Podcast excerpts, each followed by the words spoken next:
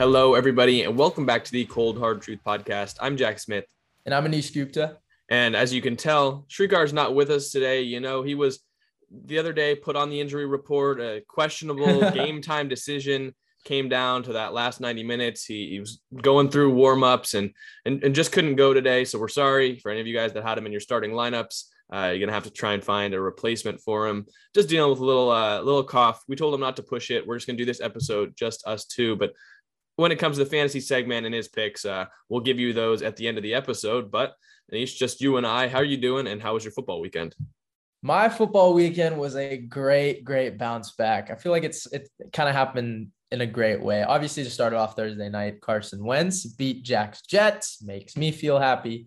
Um, and then in on Sunday, like I mentioned on the pod, the biggest game of the Brown season. I thought it was the second biggest reg season game for Baker Mayfield, and they showed out. They won. Uh, best performance on all three phases. It was a great win. And then Monday was sad, just because you know my favorite college quarterback had to be just absolutely hoed by the refs. Um, but you know, hopefully I don't get fined. Don't find me, Tony Corrente. But yeah, you know, refs kind of sucked in that game. And Pittsburgh, I, I want to say the other word, but I'm just gonna bleep it out.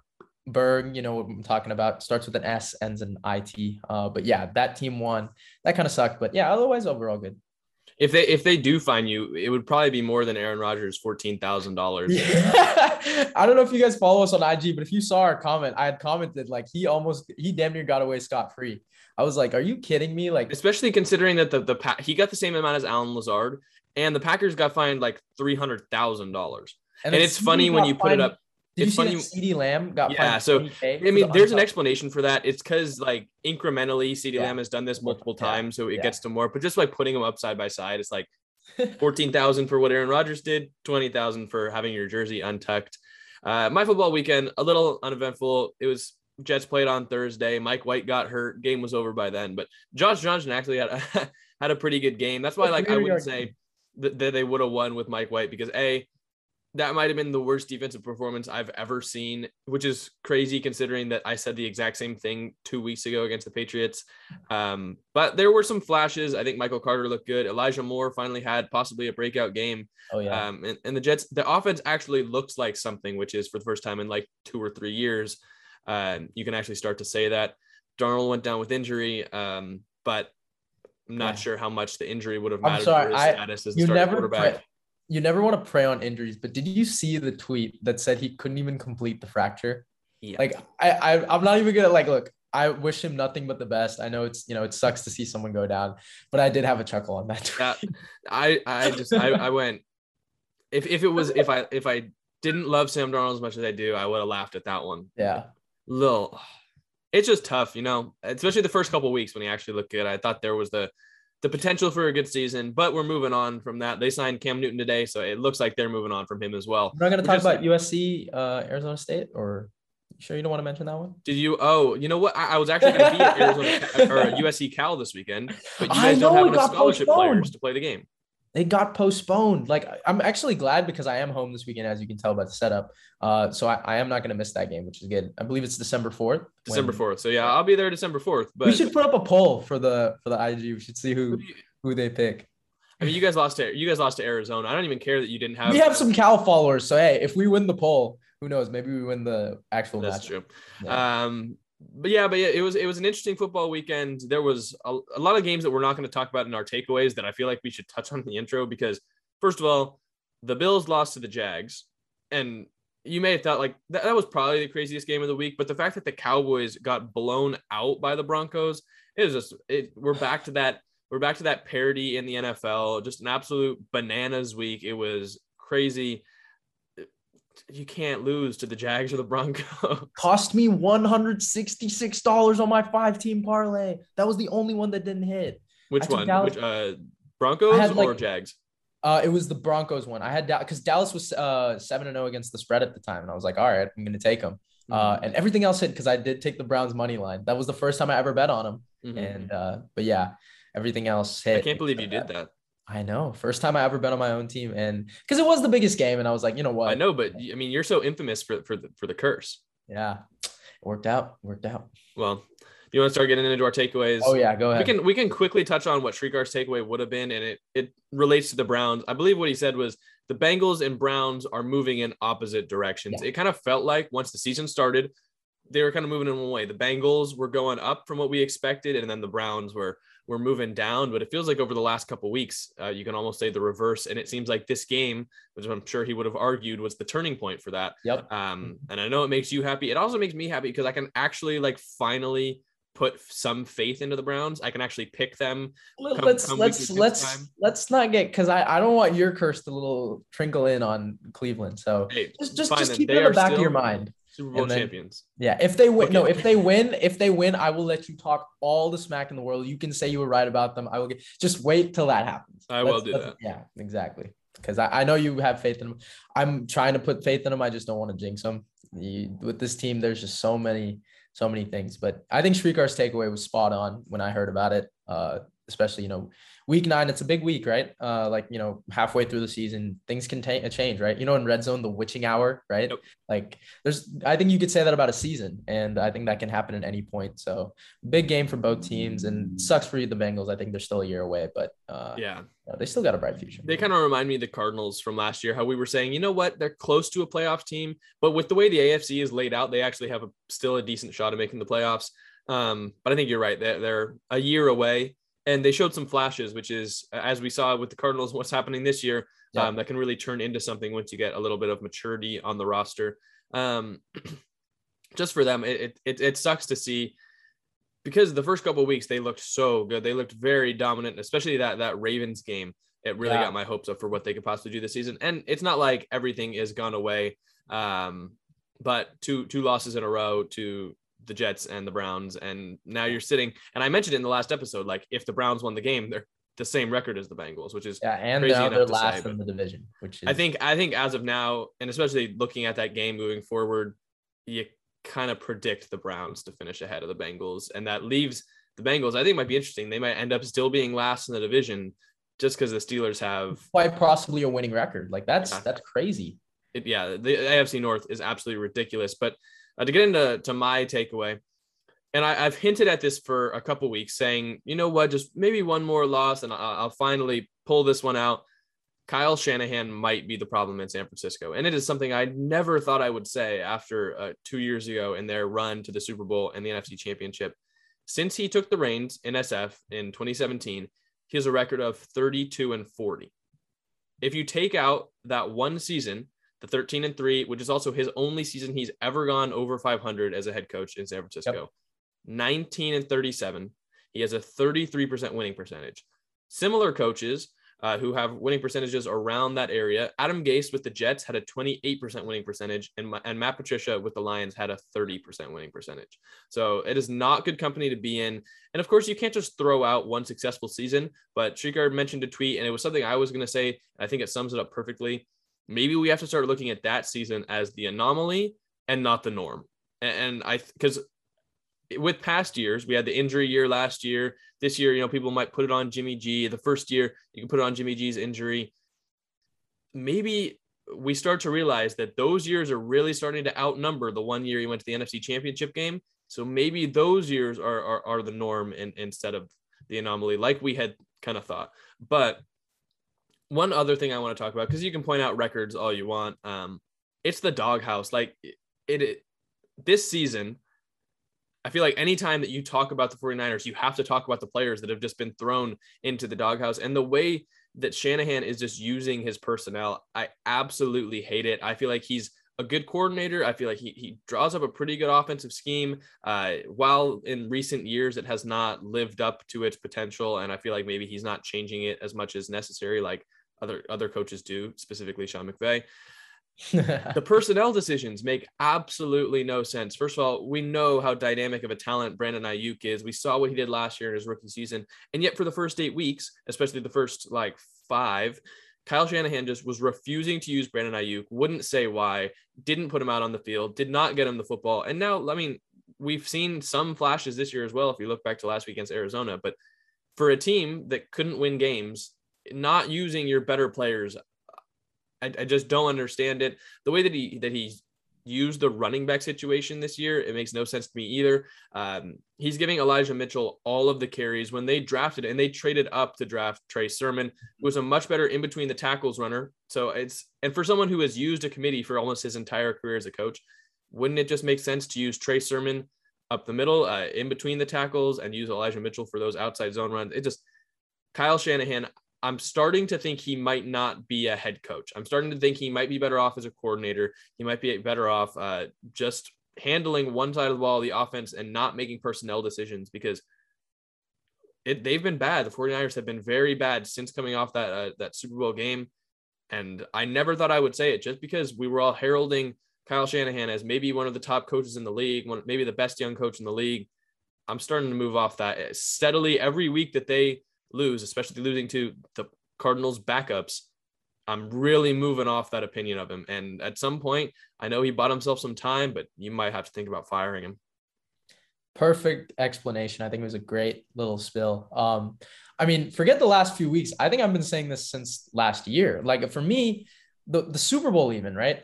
Niner fans would harp on me, but I put more of the blame on Kyle Shanahan than Jimmy G. I think I've been a Jimmy G supporter compared to you know out of us three. I've I've always kind of defended him, and I I still am going to defend him. He's had some good moments this year. I know I know there have been some bad throws, and there you know we mentioned the chart. Remember how he was at the bottom left and like you know best throws and stuff, but like Kyle Shanahan, look. Here's the problem with the Niners. And I think this is why long term, I don't think he's the answer I think the Niners are still four, like they're fourth in their division in the the stuff that matters the most, right? Quarterback, right? And even, I mean, again, Carroll, right? Maybe Pete Carroll and uh, you know, Coach Shanahan kind of similar, but I think they're four, like their organization as a whole has been the fourth best in the last few years. I think you know the Cardinals, their general manager, I think it's Steve Keim. I believe that is his name. I think so. Um, he's been terrific. I uh, like kudos to him. Again, Kingsbury has uh, one of my takeaways this year was I thought, or sorry, this week was that he should be the coach of the year favorite. So, you know, he's been tremendous. Carroll, right, with Russell Wilson, I think that tandem itself, we've seen success from them. And obviously, McVay, who hasn't had a losing season, right? Forget that. He's had a winning season every every year of his career. He has been, I again, I think I, if I were starting a team, he would probably be in, you know, my three coaches that I would start a team with right now. Like he is just terrific. So I think that's my main thing with the Niners. I think they're just fourth. They're lagging behind long term, which is crazy because the Rams don't even have draft picks. Um, but yeah, like well, I the Niners how, don't either. I mean, think about it. Yeah, the Niners and, banked and they moved up for Lance and they traded away everything. And I was not a fan of the move. I mean, like all these Niner fans were getting so excited, and you got to think about it, right? If trade doesn't win you a Super Bowl, right? Because you were you're at the time you were two years removed from one of the best seasons the Niners have had in a very long time right? I mean, like this guy has to like this this franchise is still pretty historic and it's got five rings to him, and they've got pretty high expectations up here in the Bay. I mean, if he can't, you know, win a Super Bowl or even become a franchise quarterback, I mean, that is a terrible, terrible trade because you gave away two years of your future, two years of picks that would just that are right now looking pretty good right now. I think the Niners are on pace to get a top 10 pick. So, you know, it, well, I think technically they're on pace to get someone else a top 10 pick. Yeah, someone else to top it, which I believe is Miami. Um, yep. so again, just not a favorable look for SF. Long term, I think there's there's got to be some questions, which is sad for a historically great franchise that has always had some good years in every decade. 2000s not as much, but you know, uh, it sucks to see. And I think for Kyle Shanahan, you know, we got to start questioning it because you know I, I and I also am not a big fan of the way he's kind of addressed the media recently. Just again, a little shallow, a little bit of this passive aggressive type of mindset. You know, be a head coach, own up to it, or you know, and I, he has a couple times, but especially with the whole quarterback situation too. I think we were left in the dark a little bit too much. Mm-hmm. Um, but yeah, I think that's my thoughts on Kyle Shanahan. I think we I've also been pretty expressive about it. Not the biggest fan. Uh, I've always said that he's a bit overrated, and I've I've received a lot of backlash for that. Um, but I think it's time to really think about it. Even Srikar, I obviously is not here. He did mention that he would give till mid 2022. I would think about maybe in the off season thinking about it. I think you. I, think they have to wait to see what Trey Lance does. Uh, yeah, uh, because they could. He did him. buy him some time with that, but like I don't want to say it's an ego issue because obviously we don't we can't see inside the mind of Kyle Shanahan, but there have been a lot of things that have kind of stirred up that possible idea he's just kind of had a ref- ever since the Super Bowl and ever since uh, things started to go awry in San Francisco, just a refusal to change the scheme, yeah, um, a refusal to kind of own up to some mistakes he's made, both personnel wise, both to the media. It's, I don't know. It, it it's just really weird. Um, it, he's very different than a lot of NFL coaches. I feel like he's kind of in his own mold, and when it's when things are going good, that's okay, and, and it and it makes sense. You can you can be a little bit uh you know standoffish with the media. You can hold back some information when you're winning football games, but when you're not, the light is the spotlight's really on you, and it starts to look bad. And I know he had that great 13 and 3 season, but good coaches win more than 33% of their games, no matter the circumstances. I mean, if you gave Bill Belichick this roster, and, and we haven't even talked about the roster and how many talented players that he has access to using. It is a top, would you say a top half roster in the NFL? Yeah, and, and, and mean, they've got a lot of into... players that are just you know they've got huge upside, right? I mean, like Nick yeah. Bosa, right? Arik Armstead, Fred Warner. Fred Warner, yeah. I mean, was look terrible. I mean, well, that's also I think the loss of Saleh. I think that's just a compounding effect. But it is, yeah, that is true. Uh, but just with the roster, it, no matter the circumstances, you have to be able to win more than 30 ish percent of your games to be able to be a head coach or to be considered even a good head coach. I said a couple weeks ago, I think now he's in that bottom half. He's just slowly dropping more and more. He lost to Colt McCoy uh, to a team that didn't have JJ Watt, DeAndre Hopkins, or I believe Chandler Jones either. It's it's looking bad in San Francisco. And, and we talked with Srikar about it, and he literally said Kyle Shanahan is a bad coach. And so if coming straight from the mouth of a Niners fan, I think that tells you all you need to know. Obviously, it sucks. We, I'm not a Niners fan, but Srikar is, and I know that we all live in the Bay. It's it's better around here when the Niners are doing well. People are happier. And a couple years ago, we got that big glimmer of hope, and I just feel like after what we've seen right now, the glimmer of hope is like I mentioned earlier. It's the anomaly. It's not the norm. Agreed. Yeah. I think if we could switch it over to a team that a little bit more positive light, uh, it's a team that we actually haven't had a segment on, and I've been trying to get it for the last few weeks, but now we're finally going to talk about it. It is the Tennessee Titans, and my takeaway is that they are the clear front runner in the AFC right now, right now. But I think it's clear. Um, so you know, to start the season, it's pretty ironic. So I've, I've always been a Titans believer. I think, you know, with Tannehill, I've been the biggest believer out of us three, um, especially, you know, uh, a couple years ago with the, with the run that they had. Uh, even last year, again, Derrick Henry, I think, you know, I'm so glad that they, you know, gave him his own role because I remember DeMarco started over him and then they had the whole thing with uh, Dion, Dion Lewis. Lewis. I remember I mean, like they, the entire was, season. Yeah, there was football. Really, I drafted Derrick Henry, and I had to watch Dion Lewis get more carries than they literally said that Dion Lewis was going to be their number one back over Derrick Henry, and that made me so mad because I, like so you know with the Titans just a lot of stuff, and they've had these the four nine and seven seasons in a row, so they've always been a good team, but and it's ironic because I did bet with Srikar and another friend who's a Titans fan that the Colts would win the division. But I did say the Titans would still make the playoffs. And right now, obviously, it's looking like the opposite way.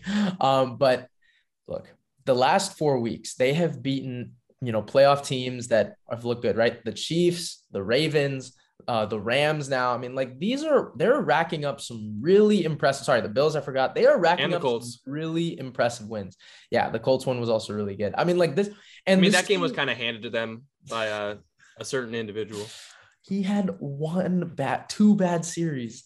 It's fine. Okay, but and uh, and this Titans team, right, from top to bottom, I think it's and I know the Derrick Henry loss might hurt them in the long term. I think it like when the game slows down, can you really control the clock right in January? But again, Ryan Tannehill, I think, is a phenomenal leader. He's just a winner, man. Like, I, I think we got to stop, you know, this whole notion that, oh, he can't be in this top 10. Like, you know, he can't lead an offense. Well, he clearly can. And I, he doesn't have to go out there and throw 400 yards. Not every quarterback has to go out there and throw their way to a victory. I think it's just controlling the clock, pre-snap, right? Line of scrimmage, find ways to keep drives alive. I think that's what makes a quarterback so good, playing to your offensive strengths. And that's what Tannehill has been able to do. Uh, and like we mentioned, right? I know Jack uh, was very high on AJ Brown fantasy wise. I think overall too, I think he's a top 10, you know, wide receiver still, a top 10 talent. Um, so he's been great. Julio again, in and out of the lineup. But when he's there, you've got that downfield decoy. Uh, and then on defense, I think we need to talk about Kevin Byard. And I know, you know, we love to talk about QBs. We love to talk about wide receivers. Those are like the, you know, the it names. But I love, I love looking at defensive rankings. I love making my own. And Kevin Byard has been the best safety in football. And I don't even think it's particularly close. Uh, he's he's been first team All Pro before. People don't even know that he led the league with eight picks in 2017. That was uh, one of my favorite seasons from a safety ever. This guy has been phenomenal. Uh, Kristian Fulton, a guy you know he's kind of battling COVID right now, but he uh, you know great corner. Uh, Jeffery Simmons, Harold Landry, all these guys that you know you just wouldn't hear about, but they contribute to this winning culture that Mike Vrabel has developed. And I think right now they sit seven and two. They've got they if you look at their schedule, like they play, they still have to play the Texans twice, I believe. They've got uh, I think the only you know games that they could lose are the Pats at home and the Steelers on the road. Like everything else is winnable. I mean, I mean, yeah, we've got the Saints game that we're gonna have to pick in a minute, but this team I think is you know just well coached, great organization that you know in the last five six years and showing no signs of slowing down yet. So I if I'm a team right now, I would fear the Titans long term in the AFC. Yeah, I think we've obviously focused a lot on Tannehill. The, the focus has got to go to the defense. They are what won that Rams game. They made Matthew Stafford uh, look like Dwayne Haskins, look like Sam Darnold, look like Zach Wilson, Davis Mills. They made Matt Stafford look like a bad quarterback on multiple occasions, on multiple series in a row. Jeffery Simmons had three sacks in the first half. Yeah. Obviously, you mentioned Kevin Byard, who's been great. I do agree that as of right now, they should be considered the AFC favorite but I also don't believe that's saying too much considering what we've seen from some of these other AFC teams. And I know they just beat the Rams, but I think outlook for the rest of the season, I would still consider the Rams to be the better team, mostly because, and I think it took a perfect performance to barely beat the Rams. Like the defense. I say was, barely. I think the score. I mean, it was what twelve point win, but I think the score was a little bit you know, I think I, I, feel like the game was a little bit closer than than the final score ended up. Um, yeah. But I mean, it took the perfect defensive performance. It took Jeffery Simmons having three sacks in the first half. It took Matthew Stafford uh, making just decisions would, he normally the doesn't offense was pretty pedestrian though. Like the, right, the Titans offense or the yeah, Rams offense? Titans, Titans. Yeah. Rams so uh, that was that was what I was going to get to. Ryan Tannehill attempted one pass over 15 yards, and it was a pick. Yeah. Like I just don't but, think, especially see, so that, when you mentioned when the game slows down, I don't think the, the, the Titans I, okay, I don't want to say that quite yet, but yeah, they're seven and two. They've beaten these these good teams, but I feel like you know eventually it's not luck, but the, you know they're going to kind of run out of luck. They're good.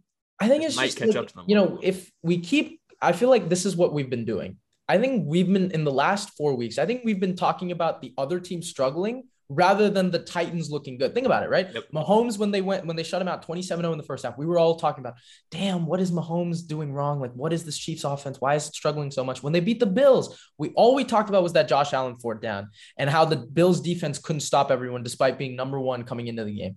When, you know, obviously the Colts, when they beat the Colts, everyone was talking about why Wentz sold that game, which is true, but they also played really well, right? That's true. And They've uh, played uh, well, but it, it week, right, seems more. It seems like they're more outlasting their opponents than beating them. It's I, well, I, I, think they beat the. I think they beat the Rams. I think they beat the Chiefs. I do think they beat the Rams, but I think it took a, almost a perfect performance, especially yeah. defensively. Um, which is I think that's why like you know the AFC I think is so here's what I think I'm learning about the AFC and I think this is a little bit more general. I think they're beating each other up, right? So it's 11 teams that are over five. That is that is insane to go into week nine and have 11 out of 16 teams be over 500. Right there, it's very. It's not even like top heavy. It's just they're beating each other up. Right, like each team has had two losses. Sorry, well, yeah, more than two losses, and each team has lost at home. I think that's a really key thing too. And they're all kind of facing each other. They're all putting, you know, injuries are kind of piling up in these games, and they're all kind of, you know, it, and I, I think I believe I said this too, right? Like the winner of the AFC will probably be the team that is healthiest. Yep. And right. So it's just it that's why this conference in particular and the NFC is kind of switched over. It's been a lot more top heavy. I think it's gonna really come down to like these games. I'm really like that's why the playoffs are gonna be a lot of fun this year because it might not be the best team that represents the AFC or the NFC. It but they just, will be battle tested for sure. Like yeah. that's they're going to be fully trained to be able to take on whoever's in the NFC. No doubt. But I think number one right now should be uh, Tennessee, and it is how it is in the standings. But I think they've shown a lot more than what just what their record says. I think they've locked up the division already. Uh, there's uh, nothing uh, yeah. Indy can do that, you know. And again, Jacksonville and Texans are bottom feeders, so I think the Titans are they're chilling up there. They're gonna get a playoff game at home, and that Tennessee crowd, you guys should be excited. I know Derrick Henry's out, but he could come back, and I'm oh my god, if he comes back, fresh legs. You're you're giving a guy of his caliber eight weeks of rest yeah, I mean, oh my god, I'm I'm nervous. I that's why I'm saying like because I'm pretty confident he's gonna come back. I like just even thinking about that now. I'm I'm nervous if I'm. I, I mean, he's a warrior. I feel like he's got to come back. I, I, I would agree with you on the takeaway part that they should be considered the top in the AFC right now. Do you consider them the AFC favorites to represent the AFC in the Super Bowl? I think with look knowing that Derrick Henry can come back in January, right? I'm actually gonna say yes. I oh, like. Okay. I think because I, look, when you're talking about a guy again, I didn't even want to mention this in terms of the takeaway, but now I'm thinking about it. Right, you're getting a guy like that, fresh legs in January, right, where mm-hmm. everyone's kind of beaten up, and this guy's got ten weeks to really, you know, kind of rehab, get his, you know, body right, upper body, arms right, legs. Oh my god, I mean, like I'm. I would be terrified. And then yeah. also, right, like Julio, honestly, you don't even. There are some games where if he's just not, you know, 100, percent you could just be like, you know what, just don't play him because they they have so many winnable games on their schedule. Yeah, you can really wait to have him at full strength. I, I'm I'm nervous. I like you know the Ravens again. Like I think that would probably be their biggest test right because that's the one team they won't have to play going into the playoffs. Other than that, though, I think you know they've they've really studied each of the teams that they've had to play. They've had to play teams that they're probably going to see in January and they're going to have them at home, right? Because they did beat the Bills and the Chiefs at home, and everyone's going to say, "Oh, but you have them at home." They're probably going to get the bye, and yeah, yeah. To be honest, I feel like just with the rest of their their schedule, I mean, they play the Texans twice and the Jags once again, right? yeah. From right about yeah.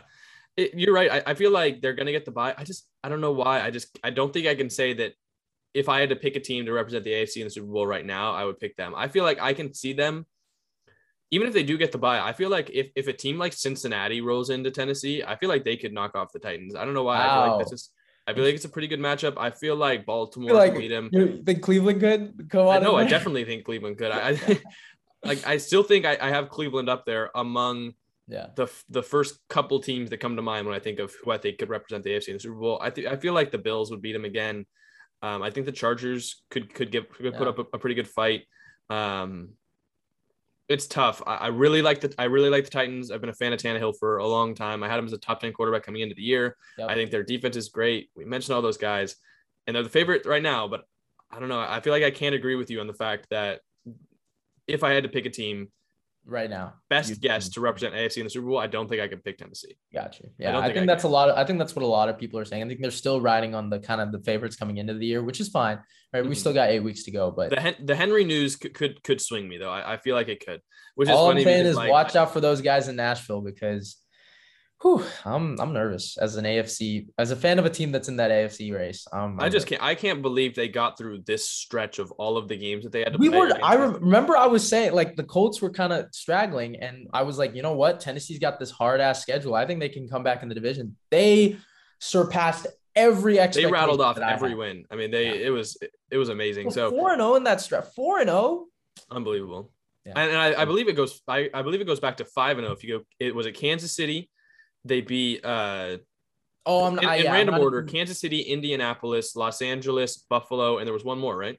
Yeah, I think we're forgetting the one more that they uh, beat up on. Uh, I can pull it up really quick, but yeah, you're right. I, that's why I'm saying I think four is a little bit less than what I had anticipated. Yeah, I believe because they were two and two, right? Because they lost, so they lost to the Seahawks and they and lost the Jet. To... They lost to the Jets and they won and five straight. Oh wait, wait. No, no. The the no, one they... that they beat, I believe, was um Wait, hold on. I'm trying to. You check. said they're seven and two right now, right? Oh, but it was the Jags. I think it was the Jags. It was the Jags. Okay. yeah, I think it was part of their. Did you say they're seven and two? Yeah.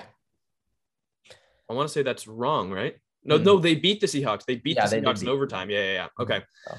Well, obviously I'm just going to take it. The Jets, the Jets beat the, the Titans. So does that make them the, without AJ Brown and Julio? Don't get ahead of yourself. Does that make them the best? Oh, but the Jets didn't have Mike White yet. So oh, okay. Well, I mean, you know, like I think five of their seven wins have been against teams that have made the playoffs last year. That's that's pretty. Impressive. It's pretty. Yeah, it, it's amazing. So even if even if we can't consider them the favorite for the Super Bowl right now, I feel like a little golf clap up to, to what the Titans have been able to do this year. But uh, speaking of Mike White, I feel like that's a good transition into our fantasy start sit segment because my fantasy start for this week, uh, again, a player that if you have the ability to, I think you jam into your lineup. You don't think twice about it. it's Michael Carter, uh, running back for the Jets. With Mike White under center, Michael Carter has been just such a great fantasy running back because Mike White is just dump off central, and especially with you're getting a matchup this week against the Buffalo Bills, where I expect the I expect Buffalo to win by a sizable margin, which should mean that the Jets are going to be passing the ball a lot. And with Mike White behind under center, we saw it in the Bengals game, uh, and we saw it in the, the start at least of the Indianapolis game, Mike White likes to dump the ball off. So it's going to be Elijah Moore, Jamison Crowder, and mostly Ty Johnson, Michael Carter out of the backfield. I think Carter is matchup independent, uh, which is something you don't get a lot in fantasy football. You see it with guys this year like DeAndre yeah. Swift, where you're on just such a bad team that you're going to get a lot of touches um, and yeah. valuable ones, especially with Carter out of the backfield uh, catching passes. So I think if you if you have the ability to, you start him, uh, throw him in your flex or you throw him in your running back spot. Some people might panic because the end of the game uh, against Indianapolis didn't like it wasn't the best stat line he's he's put up this year. But I feel like you don't panic. You keep him in your lineup. Uh, he's my start. Yeah, so I, I agree with you there. I, I actually drafted him in fantasy in like four leagues uh, because I was very high on Michael Carter coming in. Again, we've talked about it, I think, last week or one of the pod episodes, Jack yep. and I, how we love the pick. It was a fourth rounder out of UNC. But my start, I haven't even told Jack this. It's going to surprise him. It's Hunter Renfrow uh, from the Raiders. I thought that was just when I saw that, I was like, damn, I got to, I got to take that one because, you know, again, Carr, my one knock on him, as much as I love him, and I think we talked about it before the show that how much you know we've grown to like Derek Carr. My one knock on him is he does target guys a little bit too much. He gets a little bit too fixated on guys, and especially Hunter Renfrow and Derek, uh, Darren Waller. But hey, if you have Renfrow in fantasy, that's going to help you, and especially without you know guys like Henry Ruggs, uh, uh, like you know just out there who's kind of been the other guy who is taking targets away just I think Renfrow is just such an easy guy to gra- grab reception. So if you have him in PPR, I think you start him against this KC defense that just isn't good. Um, and I mm-hmm. think Renfrow is going to see a little bit of linebackers, especially be him being in the slot. And if you got Sorensen on Hunter Renfrow, good luck, dude. Like good luck. I hate I hate Daniel Sorensen, especially because of that helmet thing he had on Rashard Higgins in the playoffs. So please, please, Raiders, please find a way to get Renfrow and Sorensen so he can absolutely torch him and make Sorensen look silly like Lazard did last week. But yeah, I'd, I'd say you start that guy. I think he's going to get some catches. He, I think he's had above six points in every single game this year. So I want to say he's been double digit in almost every except one in PPR. Yeah, leagues. and that was the one he had six point six. So he he's a he's basically a high floor, not really a high ceiling, but he's know, got he's got no ceiling. That's he's the exact same guy every year, uh, every week, unless he scores a touchdown, which rarely happens. Yeah. So I would say you know if you want a guy that you know is going to get you points and you just need that, especially on a Sunday five twenty game or eight twenty if you're in the East Coast, uh, I'd say you start him he's kind of a guaranteed 12 points from the flex spot in, in PPR leagues. And I think that's the that's the distinction that needs to be made. Don't start him in a non-PPR league. No, uh, yeah. There's better yeah, options. But I would yeah, there's probably better options, but it is a favorable matchup. And I think he does get, you know, a decent amount of yards and maybe a touchdown against this KC. Yeah, we'll see if he gets in the end zone. Obviously, that boosts his, his stock up so much. Uh Srikar's start this week was Carson Wentz. Carson Wentz. walk it to him, Wentz. Yeah. Um, yeah, I think it, it, makes sense. They're playing that they're playing the Jaguars this week. One thing that I, if I was going to make a little counterpoint to Srikar's start is you might have them running the ball a lot, but even we saw that last week, and Wentz was still able to convert uh, in in the red zone and, and get some passing touchdowns and rack up some points. I'm starting. Say, yeah, I'm starting Wentz in one though. league this week over Kyler Murray just in case. If if Murray I'm doing the exact same thing. Yeah. Literally. If, if Murray plays, it'll be more of a game time decision, but I don't know. Yeah. I feel good about Wentz this week against Jacksonville. So I think it definitely makes sense as a start. Probably rank Carson Wentz as like a top 12 quarterback this week. Just chalk it up to the matchup. My he, fantasy sit this beats, week. He, he beats on bad teams. He does. He definitely does. So start him. Yeah. Yeah. Uh, definitely start Jonathan Taylor because, I mean, this dude's going to go off again. Uh, fantasy sit this week is going to be DJ Moore. And that it may seem crazy to say, considering that a lot of people still consider DJ Moore as a wide receiver one in fantasy just because of that crazy start he had to the season where he was just putting up, he was, he was a PPR nightmare. But since that start, he's been the wide receiver 65 when it comes to points per game in fantasy football. I mean, Sam Darnold has been bad, but PJ Walker is worse. The Arizona defense is is one of the more surprising defenses we've seen this year. He could get shadowed by Byron Murphy. Yeah. And while the volume that he was getting from Sam Darnold and the Carolina Panthers offense was really good and very valuable to start the season, I just feel like you can't say the same thing about the Panthers, this offense, DJ Moore. I think that you kind of have to start looking into the numbers a little bit more as opposed to being clouded uh, by the way he's by the way you started the season. Of course, if you can't afford like I mean, don't start I, it's interesting. Would I start a guy like Hunter Renfrow over DJ Moore? I think I probably would. I would. I, but I, I mean, you go down the list, like if, if you're starting guys like Elijah Moore or like Rashod Bateman, like some of those guys that maybe are more of those waiver wire targets, maybe you still lean with Moore. You bank on the you bank on the upside, but I, I just feel like the he, there is definitely not the upside that was there at the beginning of the season. Plus, this yeah. offense gets Christian McCaffrey back. I just feel like it, it's kind of a, an easy sit choice and, it's a hard one to like actually do with your roster because it's it's it's just a tough pill to swallow. But I think you have to sit DJ Moore, and I think we can't consider him wide receiver one, maybe even not a wide receiver two in fantasy. Yeah, I agree with you there. I mean, it's been disappointing, especially because I do have him in the league. But uh, my sit of the week, I know this one last week too. You know, he didn't play it. This one, I'm gonna stay with the Cardinals Panthers game. It's gonna be DeAndre Hopkins. I think he's gonna play, but and I know you would want to put him in just because again, kind of the name that he brings and considering where he was drafted. But look, stay away from a guy like that. I know just one, the injury concern, and two, and even if he does play, right, like he's gonna probably get shadowed by Stephon Gilmore, and he's not. Look, this this Cardinals offense, it, it's got five valid pass catchers, five like that. That's so many, and even if you know, Colt McCoy or Kyle, whoever's under center, they're going to have a plethora of options to spread the ball to, right? So, and I feel like, you know, especially with Arizona, I feel like they're going to run the ball a lot more, right? Get James Conner going. Even out the backfield as a receiving back, he had some good receiving touches last week. Just stay away from Cardinals receivers in general, I would say. It's hard to really pinpoint one. Um, but you know, if DeAndre Hopkins doesn't go, maybe Christian Kirk. He did have a good game last week, but like again, I wouldn't start D Hop. So James Conner in PPR leagues had like 40.1 points last week. Is he, is he going over or under 20 points this week? Ooh, that's a good one. Well, I'm starting him uh, in two leagues, so I really don't want to jinx it. Um, but I think look, 20 points is a big margin. Uh, I really, really just depends on. I think I think it'll. He's a very touch. He used to be a very touchdown dependent back. He still but, is. I mean, that's the crazy thing. It's like every week. Getting, but the thing is, now he's going to get volume. That's because true. Chase Edmonds isn't there. Yeah. So I don't know. I think you know you could definitely bank on the over, but I'm just gonna say under, so I jinx it. Yeah. Knock on wood for that he gets over 20 points. It'll help me in a lot of leagues, but um, yeah, I think it's it's. I think 20. I think that's a good. Here's what I would say. I think 20 and a half is a good over under to put for him. And I think yeah. boom, like you know how in ESPN they do the boom bust. Boomer potential? bust potential. I think yeah. 20 points is the perfect say, place to say. If he goes over, that's a definite boom. And if he goes like under, you know, under like 12, it's a bust because considering the volume that he's going to get. One interesting sit I was thinking about this week was actually Aaron Jones. And it, it, it, I mean, that's just crazy to say since he's like the running back six, I think, on the season or something like that.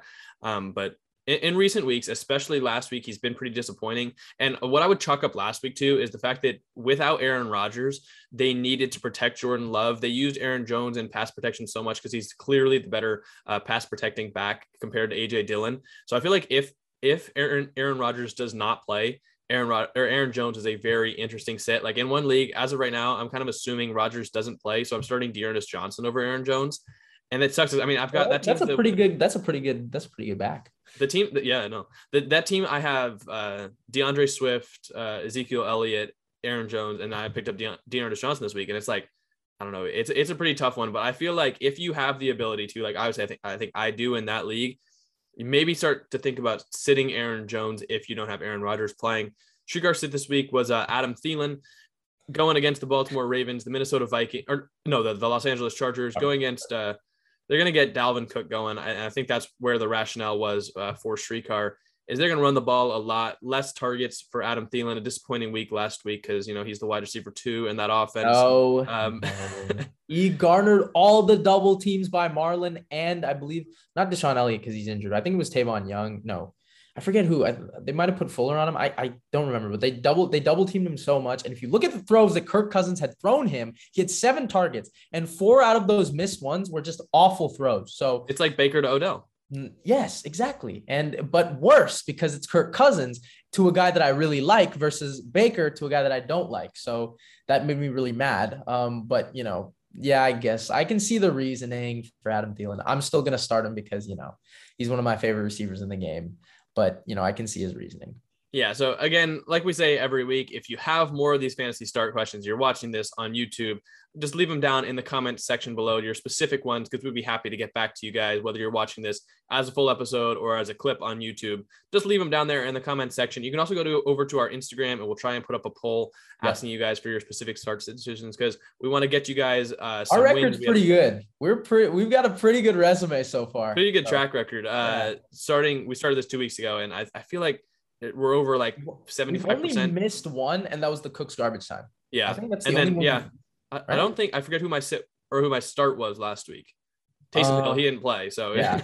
yeah, so like we had we're we were all like one and one because the guys that we had didn't like like didn't play. Like Kyler didn't. That's exactly what I said. I said I said start yeah. Taysom Hill if he plays, and I don't know what they're doing with Trevor Siemian. Like, why are you starting Trevor Siemian?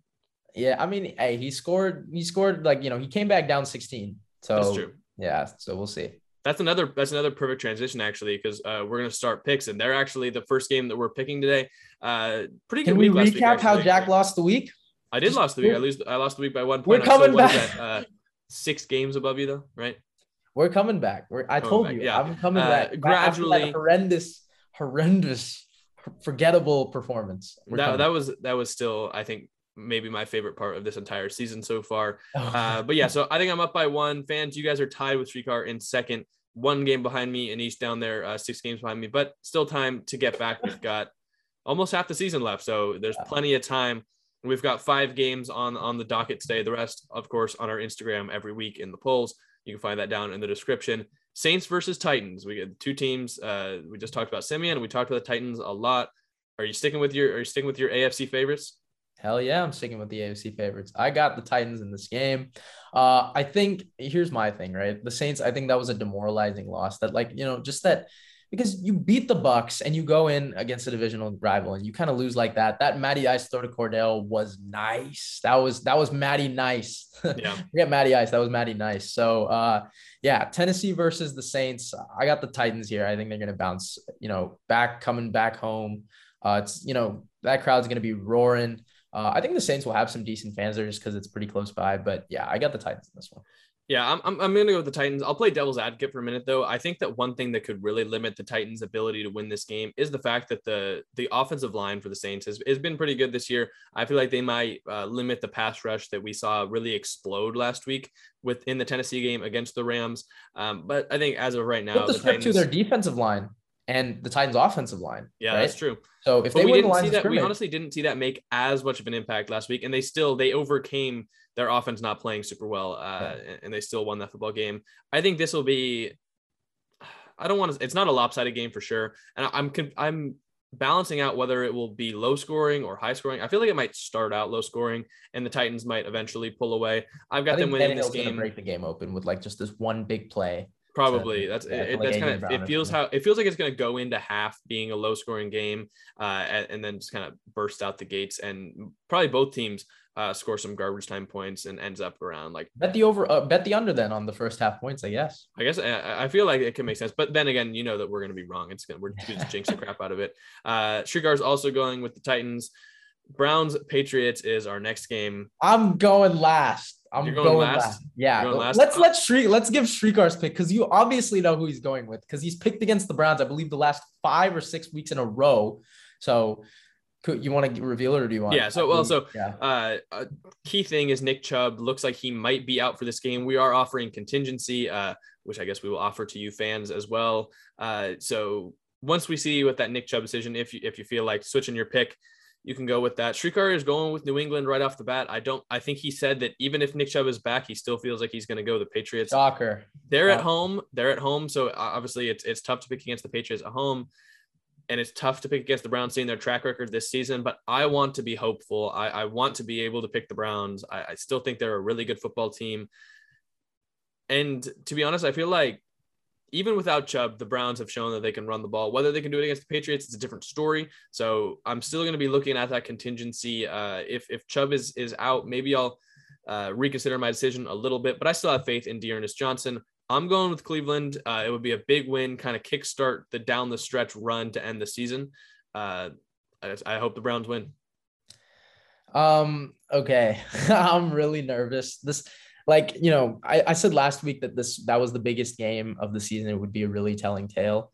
This one is also really big just because I think it's it's against a really good coach. This is probably the best coach that Kevin Stefanski has gone with head to head, right? Uh, since Andy Reid last year, or sorry, and Andy Reid this year.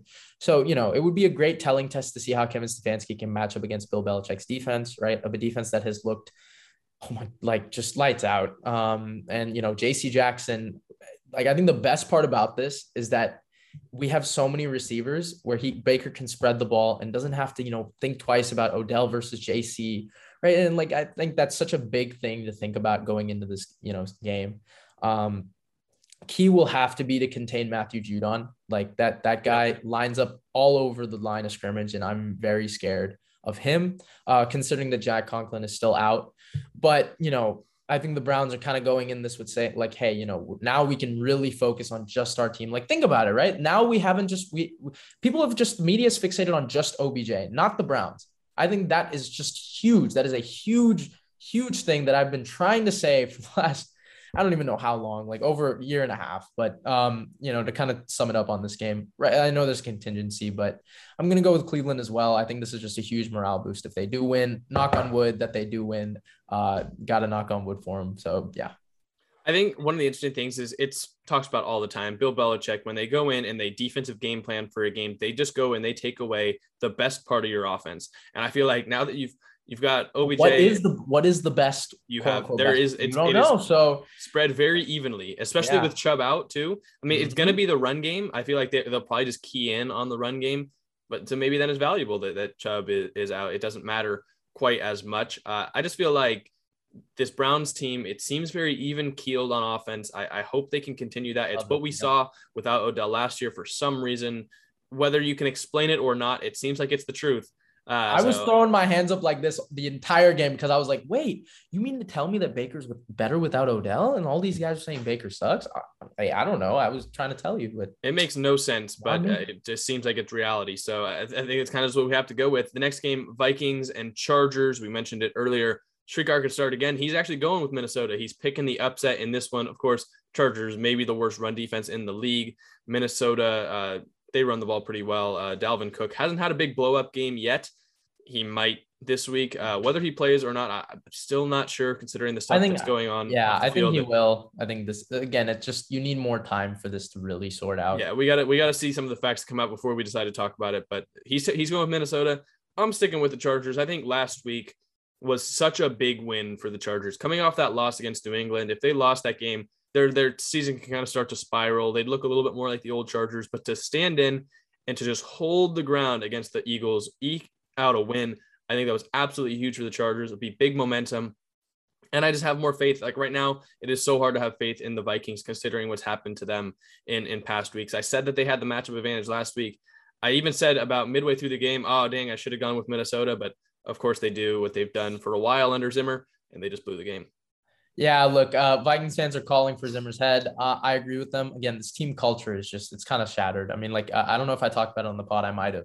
Uh, when Dalvin Cook stiff armed uh, a Dallas Cowboys defender, I think it was Jabril Cox back in a couple weeks ago, nobody went, nobody hyped him up on the sideline. Like, everyone was just like, okay. Like, like that, that's crazy. Like, if you look at when Derrick Henry did it to Josh Norman, did you see the Titans sideline? They went berserk, right? Like, any big play you should see a team, you know, rally around your guys. And I think that's kind of just a trickle down effect from Mike Zimmer. And again, if the players don't have confidence in your coach, that's just a bad sign going forward. They'll have to travel across country from Baltimore all the way back to LA, right? So it's a two game kind of road trip. Uh, which is never favorable for a team like this. Um, and I think for the Chargers, you know, a little bit uh, injuries on the back end, but Derwin James has been healthy and he's been playing like a top two safety in football. So uh, I'm going with the Chargers as well. Uh, I think the key for them is to just you know control the off, control the time possession. Uh, I did watch Justin Herbert's interview with Colin Cowherd. I believe it was yesterday. My God, I mean, like I've seen him now three interviews. He is one of the most humble and mature quarterbacks I have ever seen. Like, like ever, been, like for someone this young to just talk so, you know, eloquently and just you know answer every question with appropriate detail. Uh, you know, he was always a smart guy coming out of high school and college, 4.0 guy just again, talented dude. Wish nothing but the best for him. And he's pretty good at football, so uh, that, that might that might give them a slight advantage in this game. The next game, Eagles Broncos. I mentioned uh, when we were talking off camera. I hate this game. I mean, it's such a it's such a tough pick. We've seen the the Broncos are on a roll uh, the past couple weeks. They're five and four. I don't even like you know like they they still have a chance in that you know kind of wild card even division race. I guess like I don't even know a couple weeks ago we were saying that oh my after they lost the to the Bronco or to the Ravens yeah. and then their next loss I forget to who they, they lost saying, four in a row. To they cannot. They were we were saying they can't beat any good teams. They've only beaten bad teams. And then the last couple weeks they've beaten some pretty good teams. Uh, especially Dallas being the main one. I, I was leaning the Eagles before we started to talk about this. I think I'm actually I'm gonna go with Denver. Uh, I just feel like they're on a roll right now. It is gonna come back and bite me in the butt. I, I already know. Uh, Srikar's going with the Broncos as well. It's just they're on a roll right now. I feel like right now I trust them a little bit more than the Eagles. If Devonta Smith can get going though, like we've seen uh, last game, it'll be a huge matchup this time. Him and Patrick Surtain. It'll be super yeah. entertaining. Uh, but that Alabama be, guys going at it like they did in practice all, all those Yeah, we'll we'll see about that one. I, I'm going with Denver right now. Feel like no matter which one I pick, I'm going to be wrong because honestly, I don't trust either of these teams. Uh, as unfortunate as it is, I would love to disagree with Jack, but I'm also going Denver. They're at home, mile high air, young quarterback. You know what that means, right? I always favor the mile high air against a young QB. That's I think that was kind of the doing end when I picked Washington over Denver. So uh, last time, so I'm gonna go with Denver here. Also, one out of the two, DeVonta Smith and Patrick Surtain. Surtain's been playing like a top ten corner overall right? And Smith's been playing like a top 10 rookie. So I think Surtain's been playing really, really good. Yeah, he's been super uh, consistent. He's just yeah, not making mistakes. It's like he's had to play against some really good receivers that, you know, as unfortunate as it is, DeVonta Smith's a great guy, but just receivers are better than him right now. So uh, I'm probably going to lean on Surtain in this matchup, and I'm also going to lean to Denver here, uh, which really sucks. I really wanted you to go with Philly. Um, but yeah. We got a big primetime game. Uh, th- this game could decide the AFC West already in the season. It's the matchup that we've been kind of waiting for to see. Uh, it's the Chiefs and the Raiders, and right now the Raiders going through a lot of turmoil. The Chiefs going through a lot of stuff on the field, just can't get it going. It's a huge matchup. I'll go last. You can go first. Can we go with Srikar's pick first? Uh, yeah, Srikar's, going, going, with the Chiefs. Srikar's yeah, going with the Chiefs. With the Chiefs. this this one is really tough. Like, look, because you know in a game like this last year you know what i would have done? I would have done my signature my home boy and i would have said the chiefs are going to win this. But this is a like look i haven't when is the last time the chiefs have genuinely looked good like through all phases? I think it was the washington game which was like five weeks ago. And they didn't and even look good for the majority of that game. For like the first half. Then the second half they just steamrolled them and then beat them like 30 to 13 or whatever. This one's really tough. It's at lv look, and I think this is where my my you know my new found fandom of Carr is going to be tested. I'm gonna go with the Raiders right now. I I think as as you know, law like you know a heartbreaking loss to New York. I think they're really gonna focus in. Now they're a week removed from the whole situation. Really, you know, set up, focus on these next couple games. You know, get those that loss out of a head. You know, that was kind of the whole heartbreak. Take your anger out on a division team that has, you know, kind of memed you and laughed at you for the last few years, right? So. Mm-hmm. I think this is a huge morale boost for them. If they win this game, I think they make the playoff. Like I think like I think this is a game that can really set forward a great kind of run by the Raiders and knock off. Because remember, we talked about this. They always start hot, off hot and then just burn out, right? Two straight six and four starts, and they just have fizzled out to seven and nine, uh, or eight and eight. So I'm gonna go with the Raiders here. I'm really hoping that Derek Carr can step up like this because I just I want to see this man succeed, especially after what he's gone through this year. Yeah, I think last week, obviously, it, it's hard to look past that Giants game, but I feel like there's a couple explanations, of course, just with all the turmoil going on uh, in the facilities and stuff like that. But also, while Henry Ruggs, he was having a, an okay season catching the ball, the ability that he brings, he's the only, he's basically the only fast player on that offense.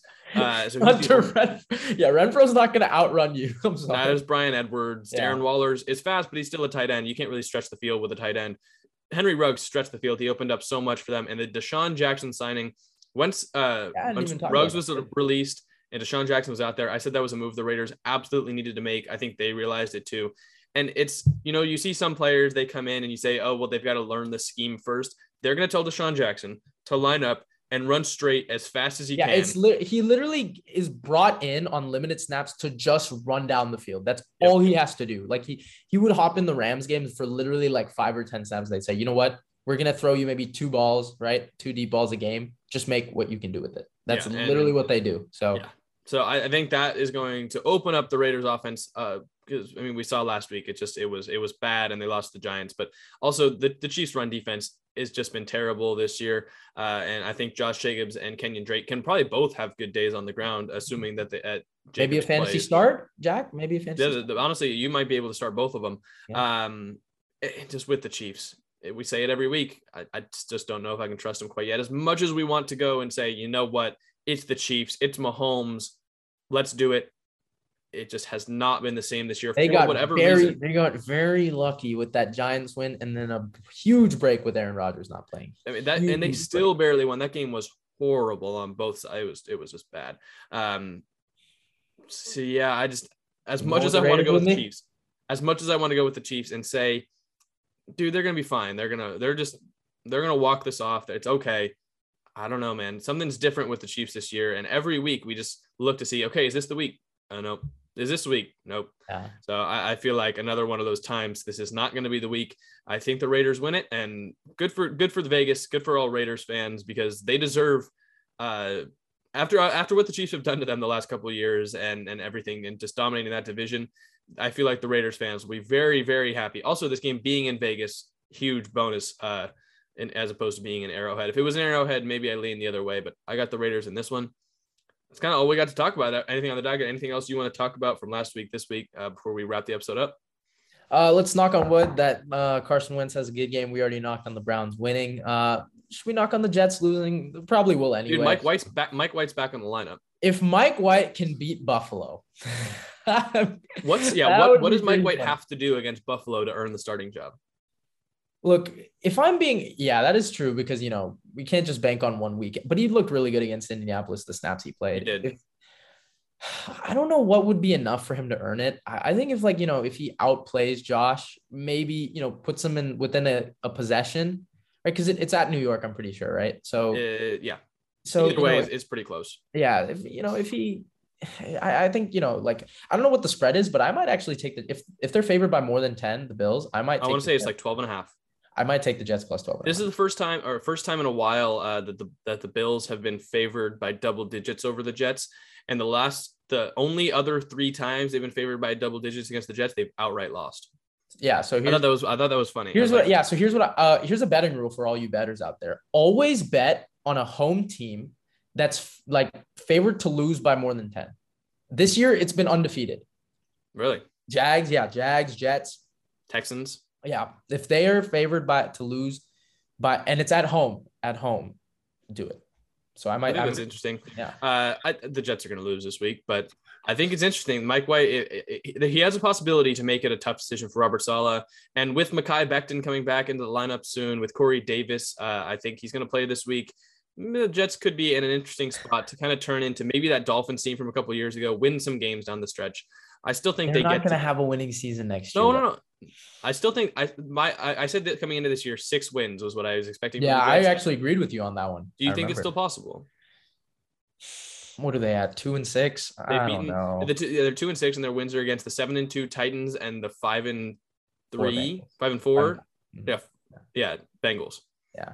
Nah, I don't know. It's tough. You don't think so? Tough to see. Yeah. I mean, well, you should probably not hope for that. You probably want a better draft pick going into next year. That's but... true. And and we need the Seahawks to keep losing games. I, I need yeah, Russell yeah, Wilson to, to. I mean, I will say this. I will throw this out there. Uh, for you know, if anyone who's still watching, I think one of three teams will make the NFC playoffs. I believe I said Atlanta, the Giants, and the Seahawks. So maybe if we could put that up as a poll, which team you guys think out of those three uh, would make the playoffs? Maybe we could do that as a YouTube kind of yeah let us know down in the comment section. I i feel like no matter what that team's going to get blown uh, blown out by by the rams or the Bucs i'm rooting for atlanta man. I, I you know love to see them back in there. Especially i'm rooting for Cordarrelle Patterson. That let's get let's get Matt, matty ice back into the playoffs one more time before the the falcons move off of him this offseason. But uh I think that's all we have for you guys. Uh, thank you so much for listening to the episode. Like I say every week, if you're on YouTube, please consider hitting the like button, the subscribe button, leave us those comments that we asked about.